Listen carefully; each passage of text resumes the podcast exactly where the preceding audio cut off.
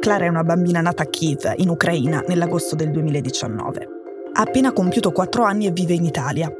Ma l'Italia fa finta che Clara non sia qui, anzi che proprio non esista. Clara vive in Veneto, i suoi genitori sono italiani, in casa si parla l'italiano, ma lei non è italiana, non è neanche ucraina o tunisina o cinese o qualsiasi altra cosa.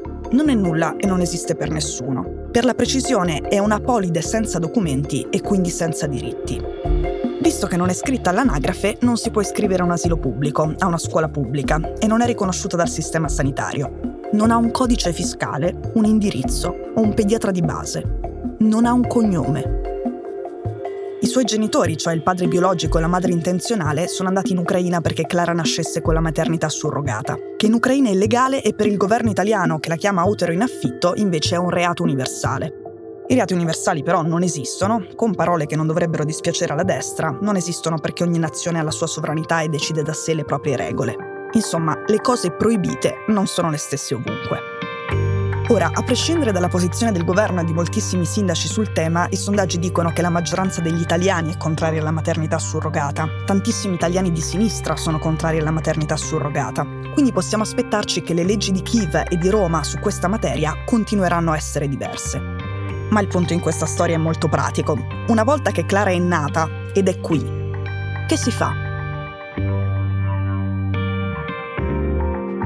Clara è un nome di fantasia, ma la sua storia è vera.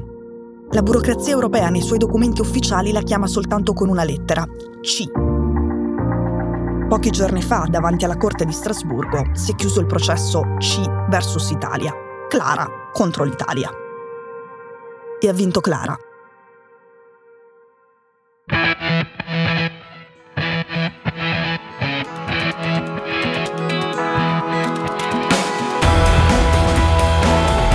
Sono Cecilia Sala e questo è Stories.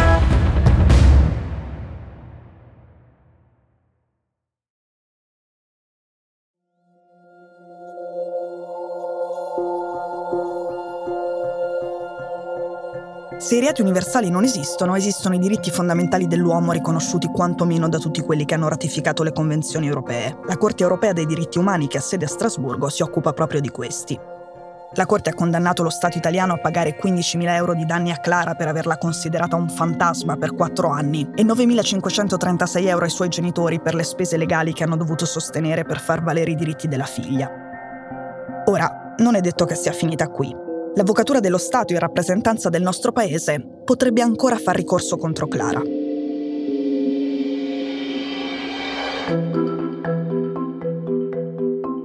Partiamo dall'inizio. I genitori di Clara lasciano Kiev con in mano un documento che attesta che la bambina è figlia loro, l'atto di nascita, e, arrivati a casa in provincia di Vicenza, vanno al comune per chiedere che quel documento venga trascritto all'anagrafe. È una procedura indispensabile perché Clara non è iscritta a nessun'altra anagrafe, tantomeno a quella ucraina. La legge ucraina stabilisce che i nati da gestazione per altri siano registrati come figli del padre biologico e della madre intenzionale, che portino il loro cognome e abbiano la loro nazionalità. E la nazionalità dei genitori di Clara è italiana, non ucraina. Comune del Vicentino però si rifiuta di scrivere Clara all'anagrafe italiana. I genitori fanno ricorso in tribunale, ma il tribunale di Vicenza lo respinge e dà ragione al comune. Motiva la decisione così, rifacendosi a una sentenza della Cassazione del 2019 e dicendo che trascrivere l'atto di nascita di Clara, in cui c'è scritto che sua madre è la madre italiana, cioè la madre intenzionale, non quella che l'ha portata in grembo, viola l'ordine pubblico. Questo c'è scritto, che l'atto di nascita di Clara viola l'ordine pubblico.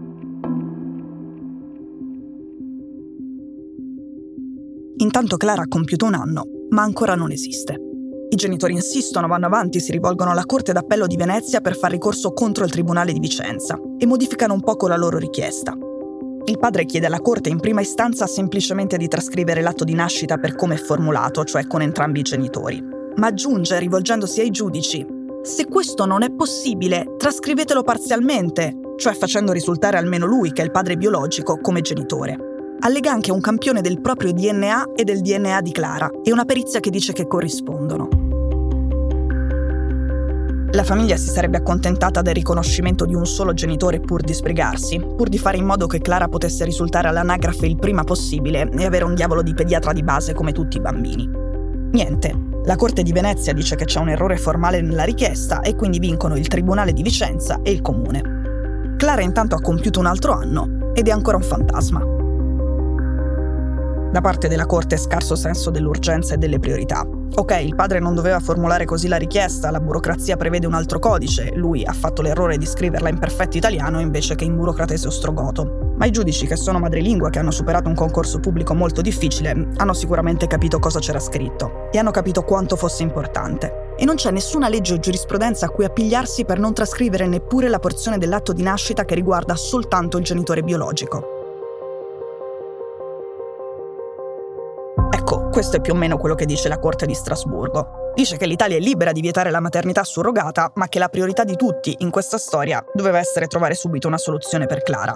Nella sentenza la colpa dell'Italia è aver lasciato Clara in questa situazione assurda, cito, senza considerare soluzioni alternative. Perché l'Italia ha l'obbligo di trascrivere all'anagrafe bambini che non possono essere altro che italiani. Sul resto facesse come vuole, ma questo lo deve garantire. Cito di nuovo. La scelta dei mezzi con cui consentire il riconoscimento del rapporto giuridico tra il minore e l'aspirante genitore rientra nella discrezionalità degli Stati, che però hanno il dovere di trovare una soluzione rapida nell'interesse del bambino. Qualunque sia la modalità, lo Stato deve accertare la filiazione nel minor tempo possibile, in modo che la condizione del bambino non resti l'incertezza. Il padre di Clara ha detto che il giorno della sentenza di Strasburgo è stato il più bello della sua vita. In Italia i bambini che rischiano di ritrovarsi nella stessa condizione di Clara, cioè senza identità, sono 2000 ogni anno. Finché l'Italia non avrà una legge che, pur vietando la maternità surrogata, chiarisce la loro posizione, altri comuni, tribunali e corti d'appello creeranno altri bambini fantasma.